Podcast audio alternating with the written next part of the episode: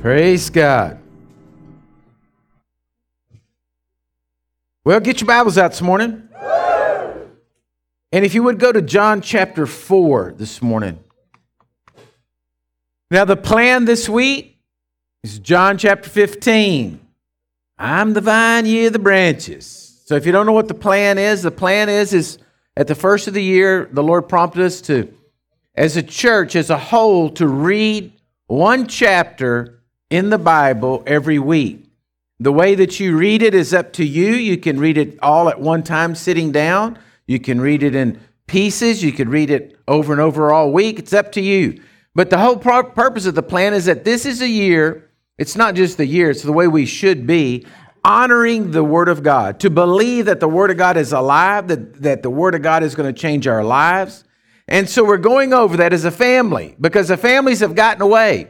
You know, uh, uh, uh, Becky Jones brought a Bible to me the other day that just blew my mind because when they were married uh, 40 years ago, they got married, that the, the businesses in this area gave every person in Uvalde County who got married a Bible.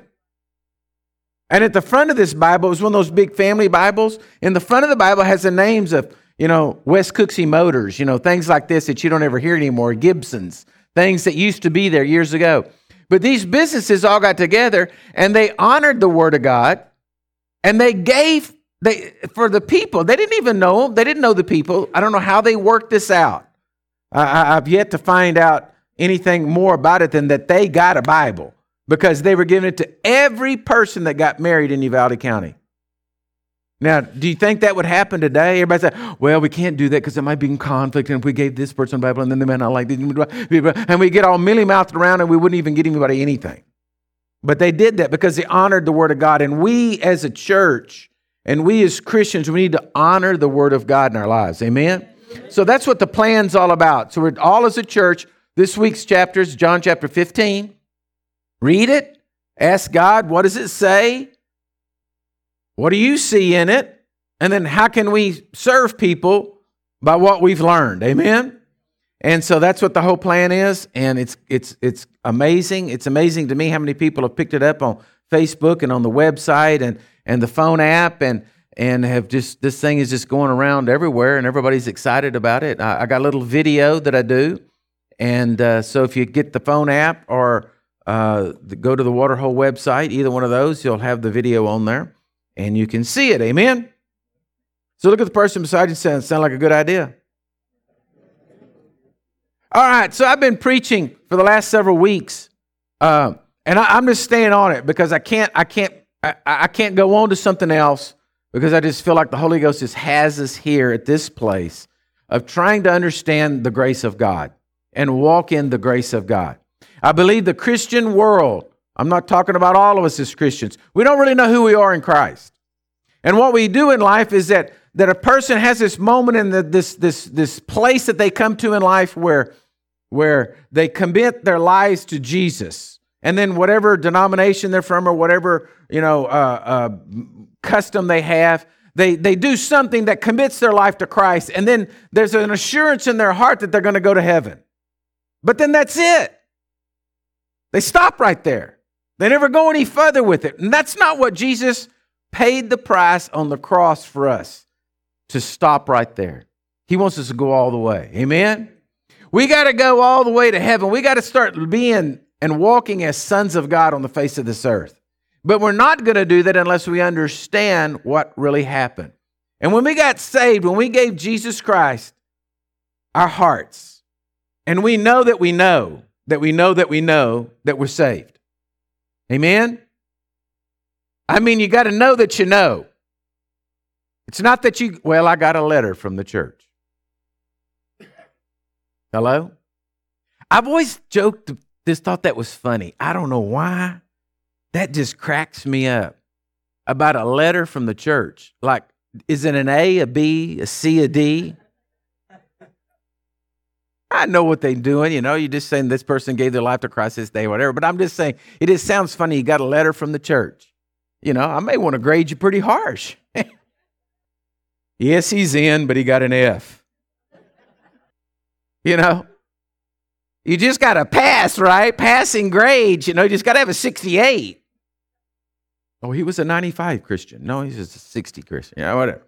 Anyway, my point is we, we, we get into this thinking, this mindset, and even the church teaches it that we, you know, oh, you're saved, you're into heaven, okay, you got it made. No, we got to live now on this earth. We got to live for Jesus on this earth. We got to we got to be about helping other people. We got to be about teaching other people. We got to be about making disciples. Jesus said, "Go into this world and make disciples." Right?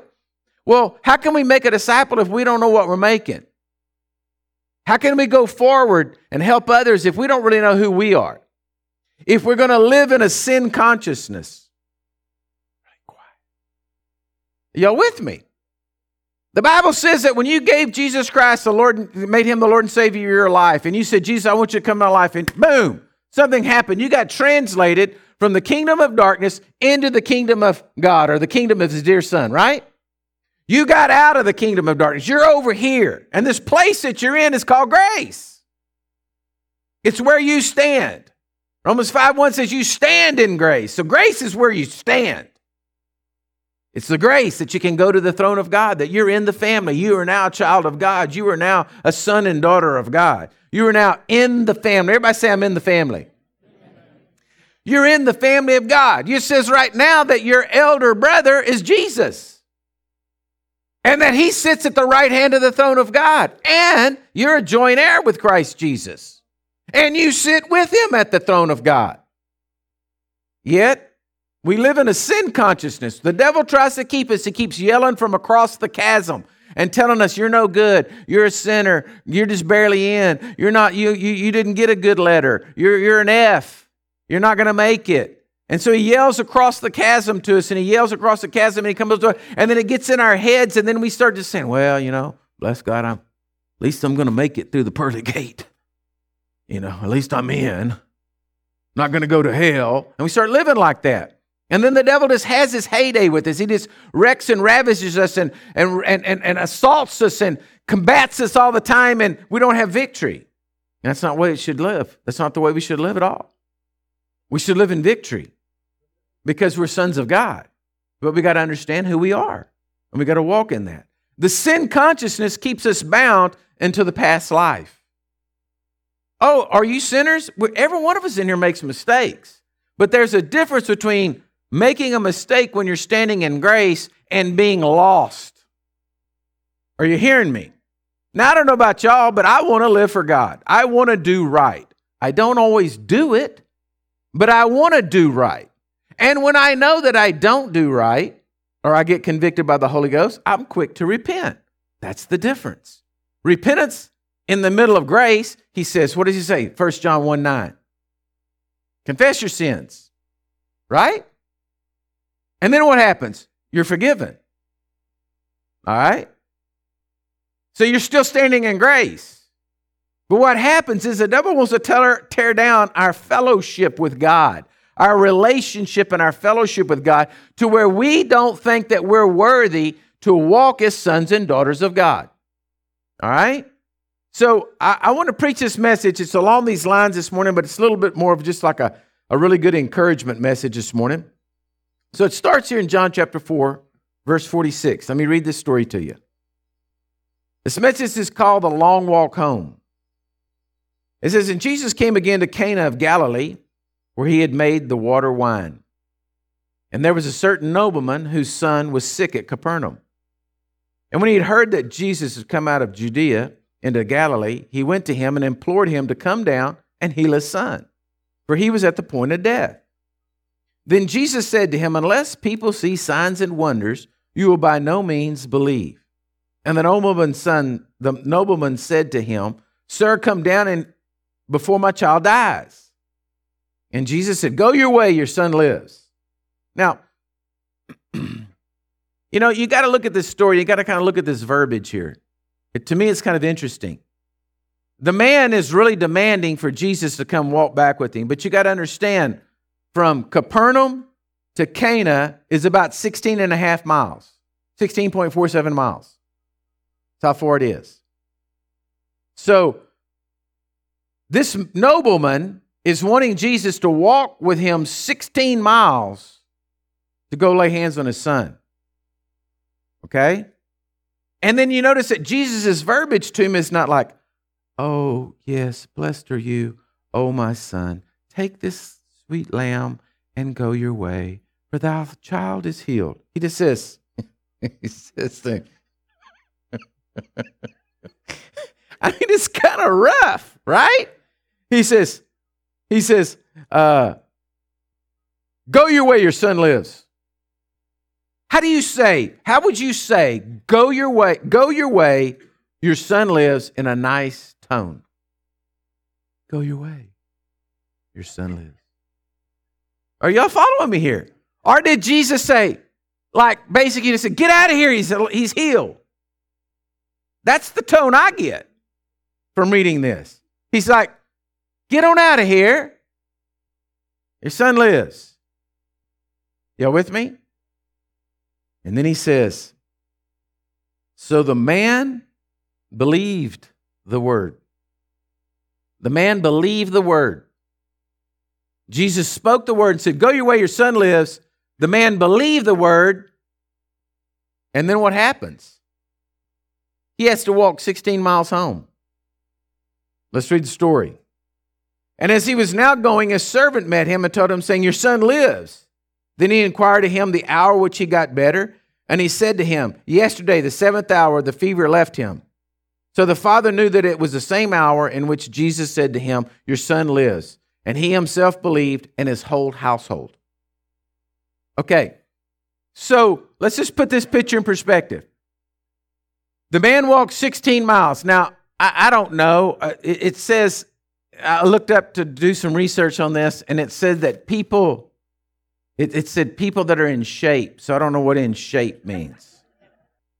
That kind of threw a wrinkle to me when I read that. That seemed they're in shape. So I don't know if they're in shape to run marathons or just, you know, not hooked up to an oxygen tank. You know, I don't know where the in shape is. But it said that a person's in shape can walk 30 miles in a day. And I thought, I said, I don't know. I don't know if I could walk 30 miles. I could walk 30 miles in the day, but I'd sure be tired. I'd probably need to change his shoes and some extra water and some food along the way and, you know, something. But the point I'm trying to make is this man walked, because they were all walked in those days. So 16 miles, you know, he could have done it easily in a day. So I don't know where the servant was. I don't know what point he met him. I don't know if the guy walked for an hour, two hours, three hours, four hours. He was at the fifth hour when he met the servant. You know, it doesn't really tell us that. But he had this period of time that he had to leave Jesus. Hear what I'm saying now? From hearing the word, and he had to, by faith, walk without knowing, knowing physically the son was healed. Right? There had to be this period of time. I don't know how long. He walked an hour, he walked two, he walked three. But he was walking. And I want to tell you something. While he was walking, I it doesn't say it, but I can guarantee this one.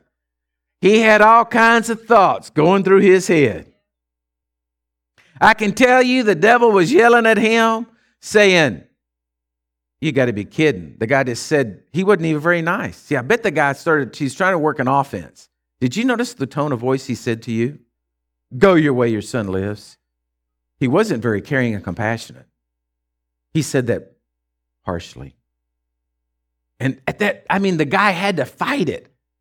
Because if he'd have said, you know, you're right, he didn't really say it to me. See, folks, most of the time, all of our battles take place in our heads. And you're winning or losing right here in your head. And I, you know, I don't, okay, don't don't throw anything at me. Get over here so I can duck.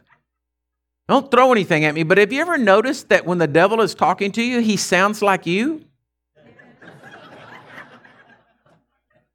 I mean, if you had a voice in your head that was, you know, like like coming from Beelzebub, you know, and you're, you know, I don't know what he'd sound like, but if you had that voice in your head, you'd be saying, "Oh my gosh, I need drugs. I'm going crazy or something," right? No, he's talking to you in your voice telling you these lies of doubt and unbelief. On this long walk home, he's over there talking to you, trying to get you to get offended, trying to get you in, in, in anger, trying to get you off into wrong doctrine, trying to get you, you know, all these issues of getting mad and all these things. He didn't speak to me right, or why I'm to walk this deal. And if God, if it was really God, I'd have seen an angel, or I'd have seen some sparks fly, or I'd have seen something. And you begin to get into all this stuff. And that's what this sin consciousness does to us. It begins to come into our life and steal us from the miracle that has taken place. Because I want to tell you something the miracle took place when? When Jesus spoke the word. Because when the servant came, he said, Yeah, he was healed the seventh hour. That kid was healed the moment Jesus spoke the word, and the, and the man believed it. He was instantly healed, but he didn't see the manifestation of it. He didn't see the reality of it until the servant said something to him. He still didn't really see it. He had to go home then, the rest of the day walk, to see the, his son living. And in that length of time is where the devil always talks us out of our miracle. How many of y'all, in reading the plan, at first you started out like a house of fire? And you were reading every day, and it was good and it was great and it's glorious. And then all of a sudden, it seems like now things have kind of got to get in and steal your time. Now all of a sudden, the, the, the, the texts are coming through quicker. You set yourself and say, okay, we're going to read at 8. All of a sudden, the phone starts ringing a lot at 8. Because, see, the enemy's coming in to try to steal the word that Jesus speaks to you from your hearts. On this long walk home, he's trying to steal the word that's you you just heard the last week and said, oh, "That's unbelievable. That's amazing. I see it." And then all of a sudden the enemy comes in, he wants to steal it. So he starts hammering at you, he starts sending little things to you. And what he's saying to you sounds like you. Look at the person beside you and say, you know, this, he's got a good point. This is life. Listen, you're never going to get out of this until you're not going to have this stop and this quit until you get to heaven. All right? So we have to learn to combat it. We have to learn to, to know how to fight this and to be able to stand against it. Amen? So I'm going to give you some things here. Go to Psalms chapter 62. Psalm 62. I'm going to give you some things to help you put in your arsenal this morning to fight against this. Psalm 62 5. He says, My soul waits silently for God alone, for my expectation is from Him. He only is my rock and my salvation. He is my defense. I shall not be moved. The first thing that you need to do in life is that you need to come to the place where your expectation is only in God. Now, I'm not saying you don't believe what anybody else says. You don't believe what I'm preaching this morning. I'm saying your expectation for God to move in your life is in Him, that He is going to move in your life. Why? Because you are a child of God. There's one thing that should resound on the inside of each and every one of you.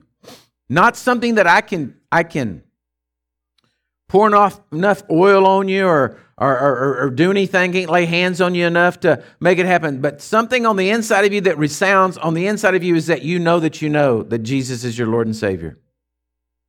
If you don't know that, if you're not sure, if something on the inside of you is not telling you, I'm not talking about me telling you or that I gave you a letter from the church or that you went through a ritual or you did this or that or the other, but it's on the inside of you. That that resounds on the inside of you that you know that you know that you're saved is the Spirit of God dwelling on the inside of you, talking to you. That right there lets you know that He's real, and so therefore that's where your expectation is in God. If you don't know, well, then the Bible says you can know, right? The Bible says, Romans chapter 10, verse 9, if you'll confess with your mouth and believe in your heart, and Jesus Christ is your Lord and Savior, you will be saved. Right? That means you get translated from the kingdom of darkness to the kingdom of his dear son. Something happens on the inside of you. The Spirit of God comes and lives on the inside of you, dwells on the inside of you. You know you're alive to God and the things of God. See, I want to tell you something. Too many people try to base their faith off of someone else's faith. Hear me? You can't base your life off my faith. You got to base your life off your faith. And where's your expectation? Is your expectation of God? You see, I'm crazy. I love to be crazy. I like to be eccentric. I like to be just whatever because I'm just going to sit out there and I'm, my expectations in God are every day for miracles, signs, and wonders. I'm believing God for something. I want to see things move. I want to see. I want to walk on water. you say, really? You want to walk on water? Yeah, I tried it. Filled up water in my bathtub, tried to walk on it. It didn't work. But I'm going to walk on water by the Spirit every day of my life. I'm going to believe God for miracles. I want to believe God. My expectation is in Him. He is God. He created the heavens and the earth in six days, sat down, drank a Coke. Y'all with me?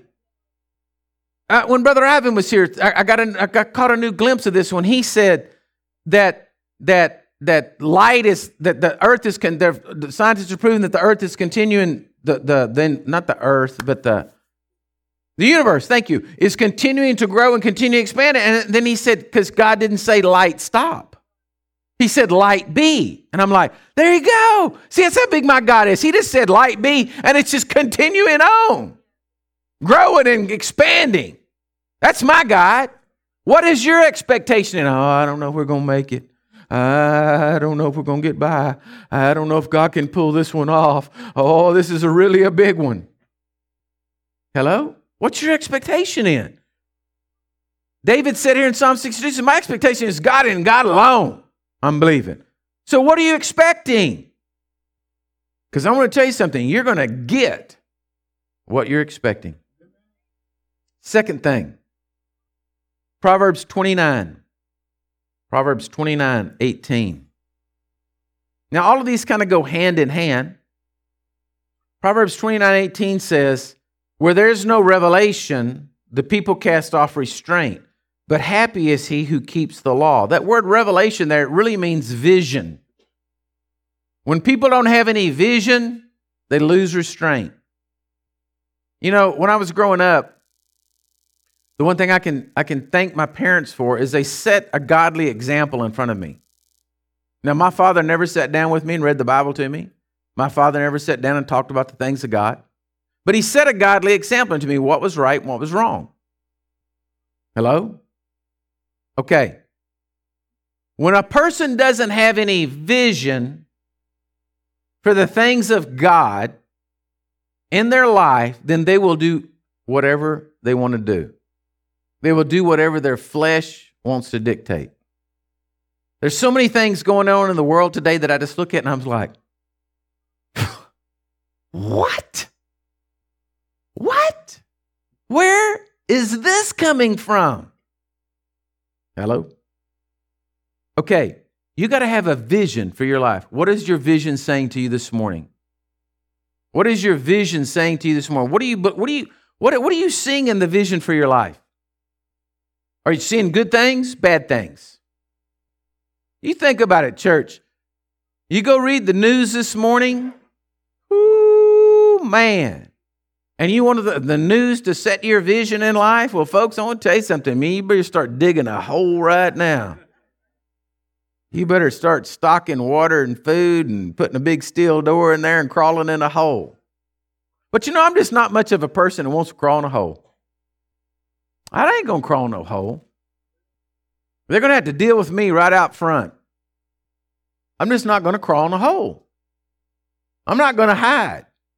My vision is that my God's bigger than that. My, I mean, come on. I, am reading the Bible where Elijah, excuse me, Elisha, is at the sitting at the in the city, and, and all the troops are coming in 50s to kill him. And, and you read the story, you get this deal. It's like he's sitting there, and I don't know why I seem like this, but when I read the whole story, to me, it's like he's sitting there in his lawn chair with a toothpick in his mouth.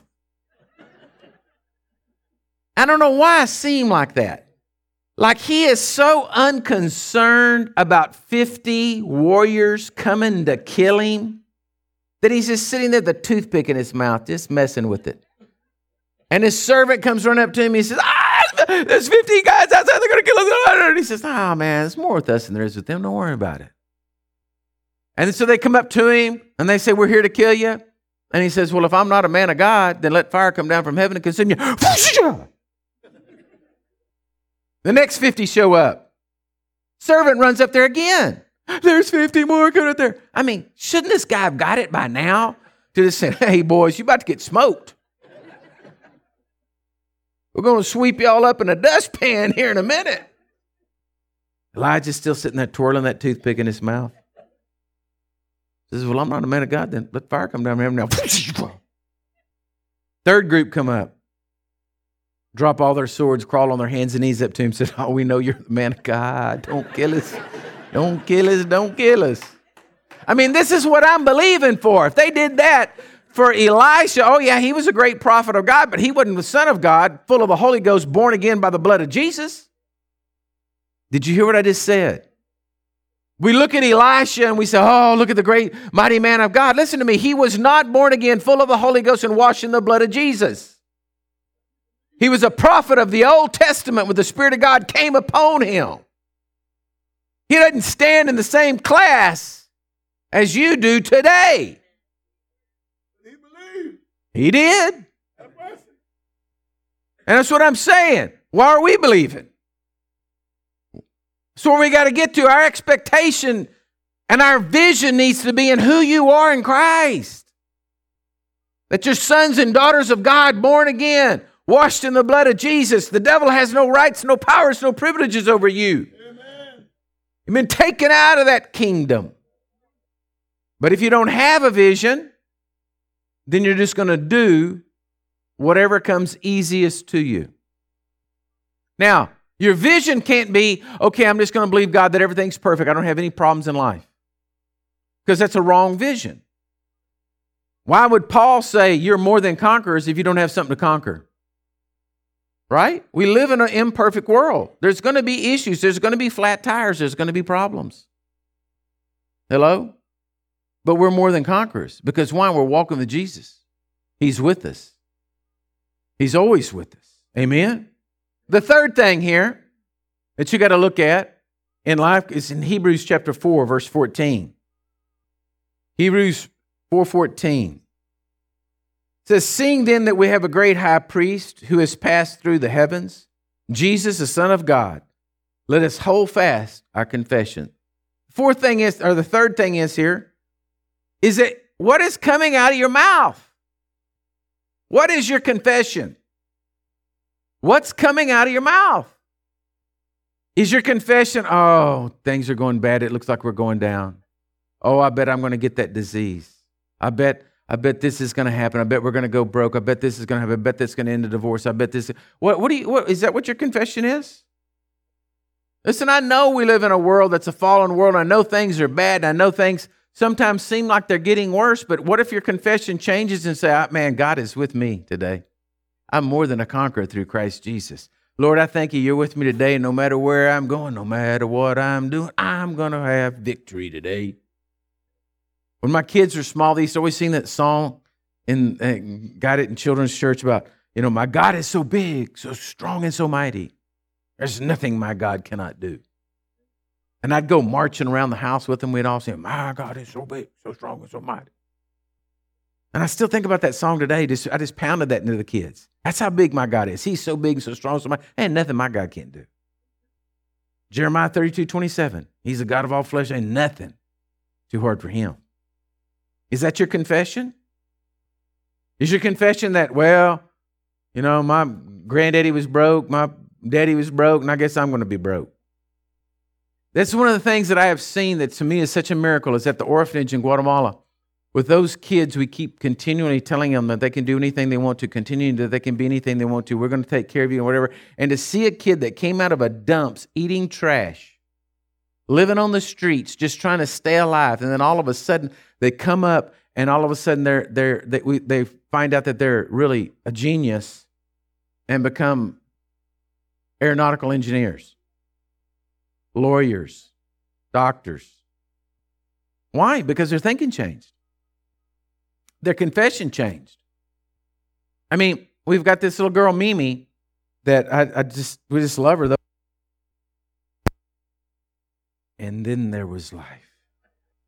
And so anyway, little Mimi, she, you know, she she just came from a horrible situation, a horrible childhood and all, but then one day somebody asked her what she wanted to do when she grew up, what was she going to be? And she just said right out of her mouth, just, I'm going to be the president of Guatemala. Which you're like, okay.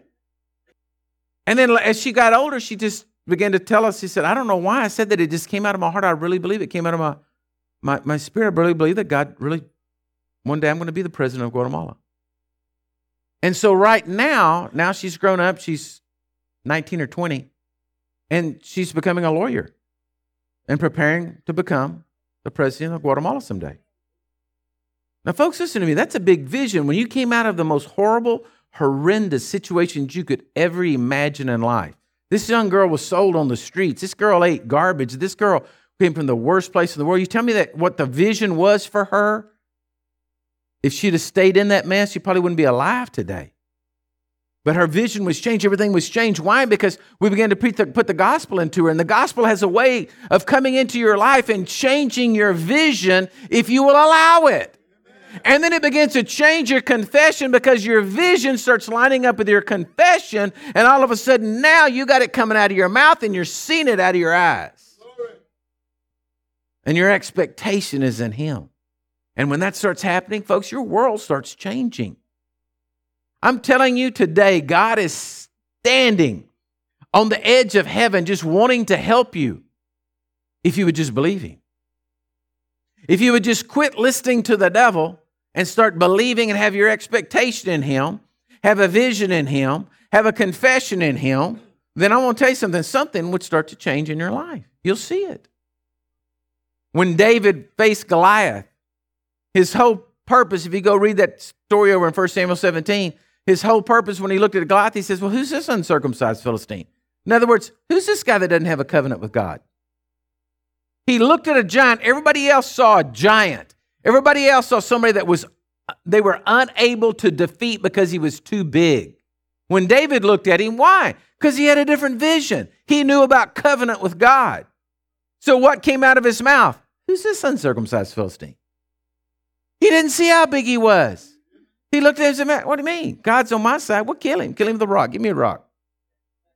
Give me a rock. This little rock. We'll kill him right there. Everybody's like, You gotta, this guy's huge. You gotta go. He's got this big armor and this big shield and all this stuff. And David's like, I just need a rock. I just need something for God to bless. I just need something, no matter how big or how small, I just need something for God to bless so that he can put the, the anointed zip on that rock and kill that giant. You remember, you remember the story? He goes on and Saul goes in and says, You better take my armor. And he puts all of Saul's armor on. He's like, I can't move in this. This is not my anointing. This is not my, I just need my slingshot. I just need my slingshot. That's all I need. I just need the sling. So this is, this is what God will bless. I've skinned the bark off trees. I've killed the lion and the bear. And I know this thing works. Folks, use what you know works in your life. Romans 12, 2. It says, Do not be conformed to this world, but be transformed by the renewing of your mind, that you may prove what is good and acceptable and the perfect will of God. Well, renewing your mind can't start unless your confession changes. And your confession really can't change unless you know what the Word of God says. John 10, 29. I'm in the palm of the Father's hand, ain't nothing gonna take me out. Is that your confession? When things go to bad, what, what's gonna happen in the palm of the Father's hand? If, if my God is the God that created the heaven and the earth, and my God, I'm in his hand, then what do I have to be fear, uh, afraid of? What do I have to worry about? What's bigger than me in the palm of Father's hand? Are you with me? Last one here. Go to the book of Luke, chapter 9. Luke 9:62.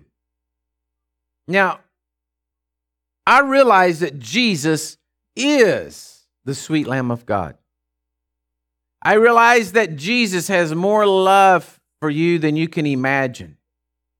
That Jesus has compassion like you've never seen anybody have on this earth. Okay? Understand that. But I also understand that Jesus wants to get a job done. And I know that Jesus, every now and then, rises up and says some things. Like, go your way, your son's healed. And this is one of the statements he made in Luke chapter 9, verse 62.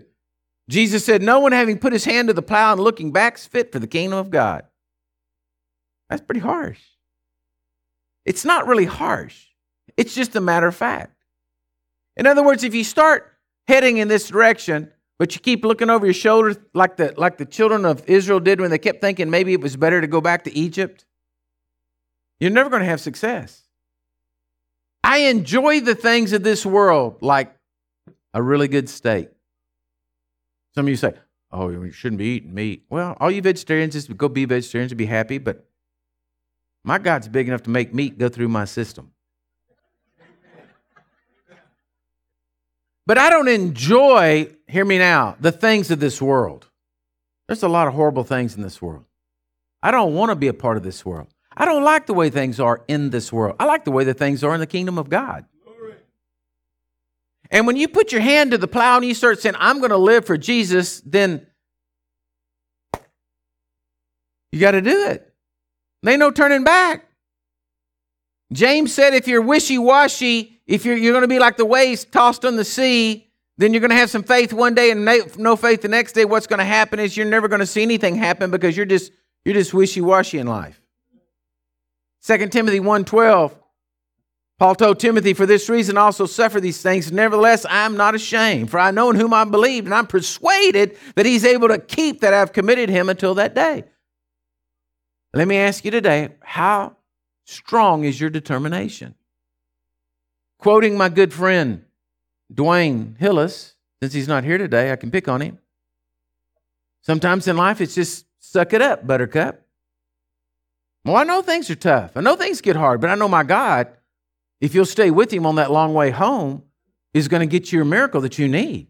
I know that if you won't listen to sin consciousness and won't fall back into sin consciousness and won't walk in that and get your confession going right and get your mind renewed right there, you can't tell me God's not going to move in your life. You can't stand here today, church, no matter who you are. Listen to me, I came from broke. I know what it's like to dig around for some spare change. You can't tell me that I don't know suffering. But I want to tell you something. I can stand here today and tell you, I've seen my God deliver me out of them all. I've seen my God when I didn't think anything was going on, was doing something. I've seen God do things that that I couldn't imagine. And now I'm in the place in life where a situation arises and I want to get angry. I want to I want to do something and I just stop and have to say, you know, God, you're going to get me out of this. I don't know how this works out, but you, you, I always tend to waste emotional energy fretting and worrying over that when you've already got deliverance for me. And then you see God move. Oh, it's a walk. Sometimes I got to keep walking. I'm looking for the servant to hurry up and come tell me the good news. come on, buddy. Where are you? You around this next corner? But I keep walking. That's just life. There's no way around it. Last thing here, and you can just go read it. But over in Luke chapter 24, the story of the, on, of, of the, the men on the road to Emmaus starts in verse 13. And these two men were traveling down the road and they were walking along. And if you go read the whole story, they were walking down the road and they were complaining. That's what they were doing. We thought he was the Son of God. We thought he was going to be here with us. We thought he was going to deliver us. We thought he was going to do this and we thought he was going to do that. And Jesus is standing right there with them, right? He's walking on the road with them, but they don't recognize that he's Jesus. And they're just telling him all their tale of woes, all of what didn't happen the way that they thought it should happen. Right there is where we get into a lot of our own problems. We start telling the Lord the way he should do it instead of walking with the Lord down the road saying, Lord, this is so great. I'm just so glad you're with me and you're going to make all this work out. Don't know how it's going to work out. I might get in an uncomfortable situation here or there, but you're going to take care of me. Right? And so all of a sudden, then Jesus stops. And if you read the story, he stops and he says, Don't you guys know? Don't you all understand This is what was supposed to take place. This is what was supposed to happen. This was supposed to come down. This I, it was going to happen this way. It's going to do this. And then he went and broke bread with them. Boom! Their eyes are open. They said, "Oh!" Don't you know they were embarrassed at that moment? Or maybe not. Maybe they're just so glad they saw Jesus. You know, I don't know. But they were just, ah! their eyes were open. And that's what needs to happen to us this morning, church. Our eyes need to pop open and realize in life that we don't have to live in a sin consciousness. We need to live in grace. We need to look and check and see what are we expecting? What is our vision in life? Okay? What, what are we really seeing? What are we really believing? Okay? We need to, we need to, to, to, to ask ourselves, you know, are we are we enduring? Do we have any determination? Are we, have we got our hands to the plow? What's our confession? What's our confession out of our mouth? And if it's not lining up, then you know what? Get it lined up. Amen? Amen. Lord, come up here and just play something for a minute. I want you to just put your Bibles up. And I want to just pray for you because some of you may be on this long walk home and maybe you haven't heard yet the good news. Maybe you haven't heard yet that Jesus, the miracle already took place. So just close your eyes there for a moment and just put yourself in, a, in an attitude of worship. If you're out there watching the broadcast today, wherever you are, I just want you to know Jesus loves you and He cares for you. And if you don't know that He's your Lord and Savior, you don't have that assurance in your heart, well, right where you are, just cry out to Him. Ask Him to come into your life. And He will. He'll forgive you of your sins, wash them all away, and He'll make everything right if you'll just trust in Him. But if you're in here this morning, church, I want to pray for you. And what I feel like in my heart is that some of you maybe just need a little place of encouragement because you've been walking down that long road home and you've been believing God for miracles, you've been believing God to set you free, you've been believing God for deliverance of something, and you just haven't seen it yet. And I'm here today to tell you that the moment you believed the word that He said to you, it was done. And I'm just here to, by the Spirit to throw a little fresh water on you. Give you a snack. Help you hold your head up. Say, keep going. Because your answer's there.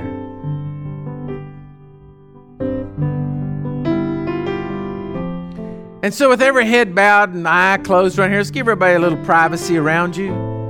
If this message is speaking to you and you feel like you've been on that road, you've just been you've been getting weary, I want you just to lift up your hands so I know who I'm preaching to this morning. Ah, I see those hands going up.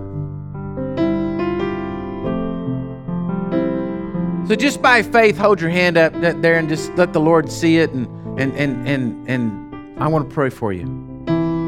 Father, right now you see every hand that's held up.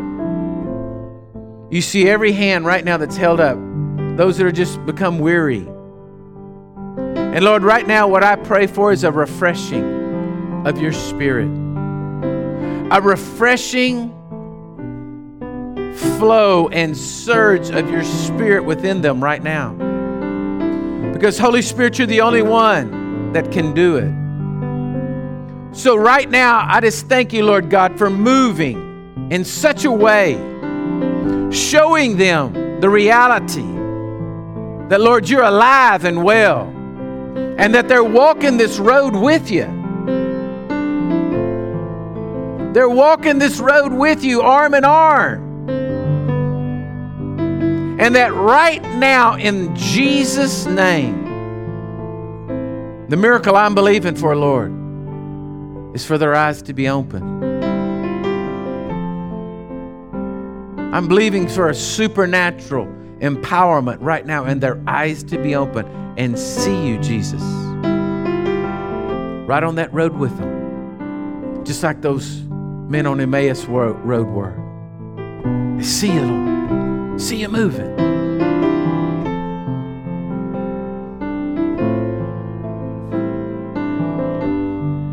So, Lord, I thank you for it. I thank you for it right now. In Jesus' mighty name. Amen and amen. Now, I want to do something else. I want you to stand up. I want to ask my prayer team to come down. Now, listen to me.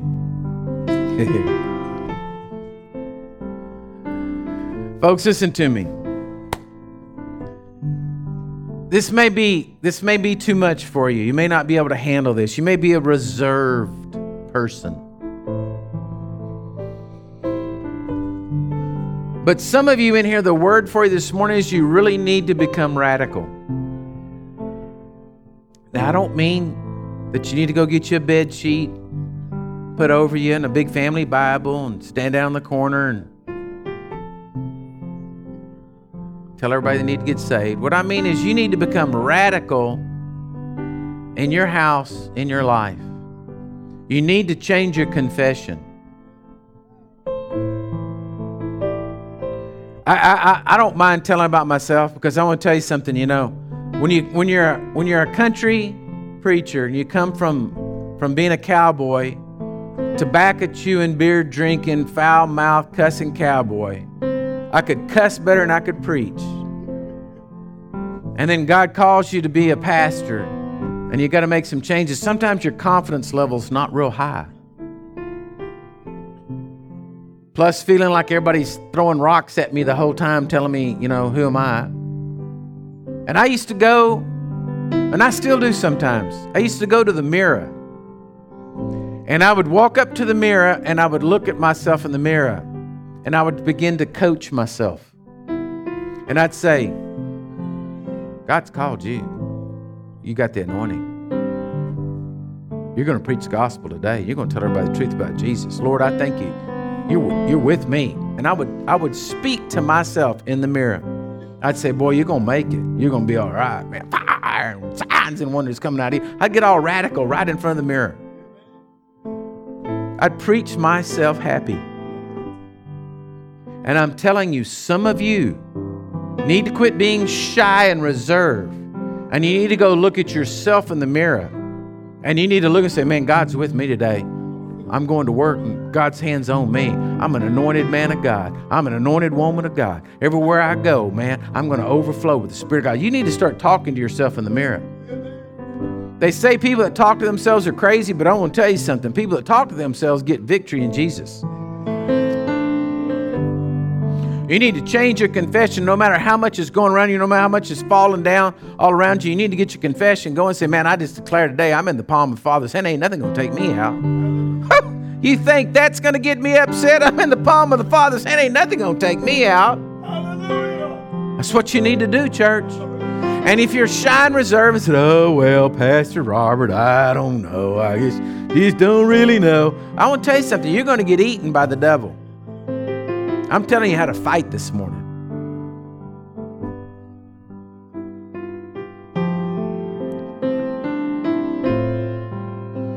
I want y'all to understand something. I learned this a long time ago, too. That in a fight, there is, to me, in a fight, there is no Marquess of Queensberry rules. I am going to win. I'll throw dirt, I'll hit them with a stick, a rock, knives, guns, bow and arrows, whatever I got to do. I'm winning. I'm winning. I'm the same way with the devil. I don't let him take any ground in my life. I'm going to win. I don't care what I got to do. I am going to win. And so I want to tell you something. It's time for all of us to pull our boots on, stand up, look in the mirror, get your confession going right. Amen? Amen? Look at the person beside you and say, I'm going to do it.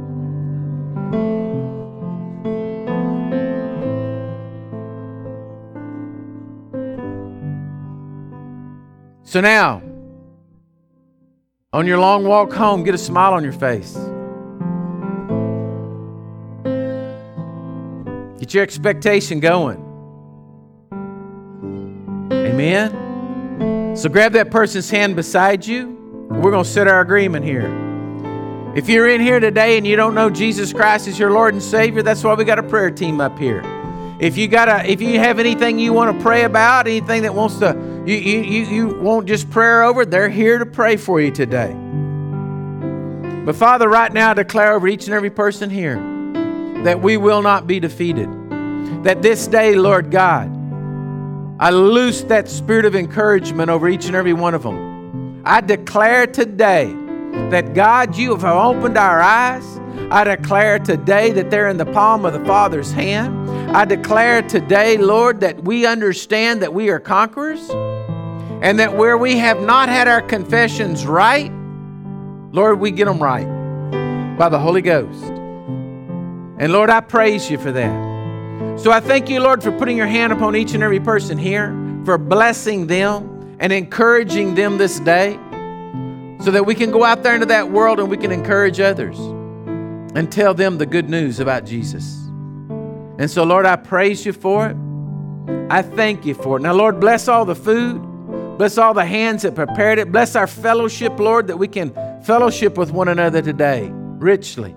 And Lord, we just give you praise for it all. In Jesus' mighty name. Amen and amen and amen. God bless you, church.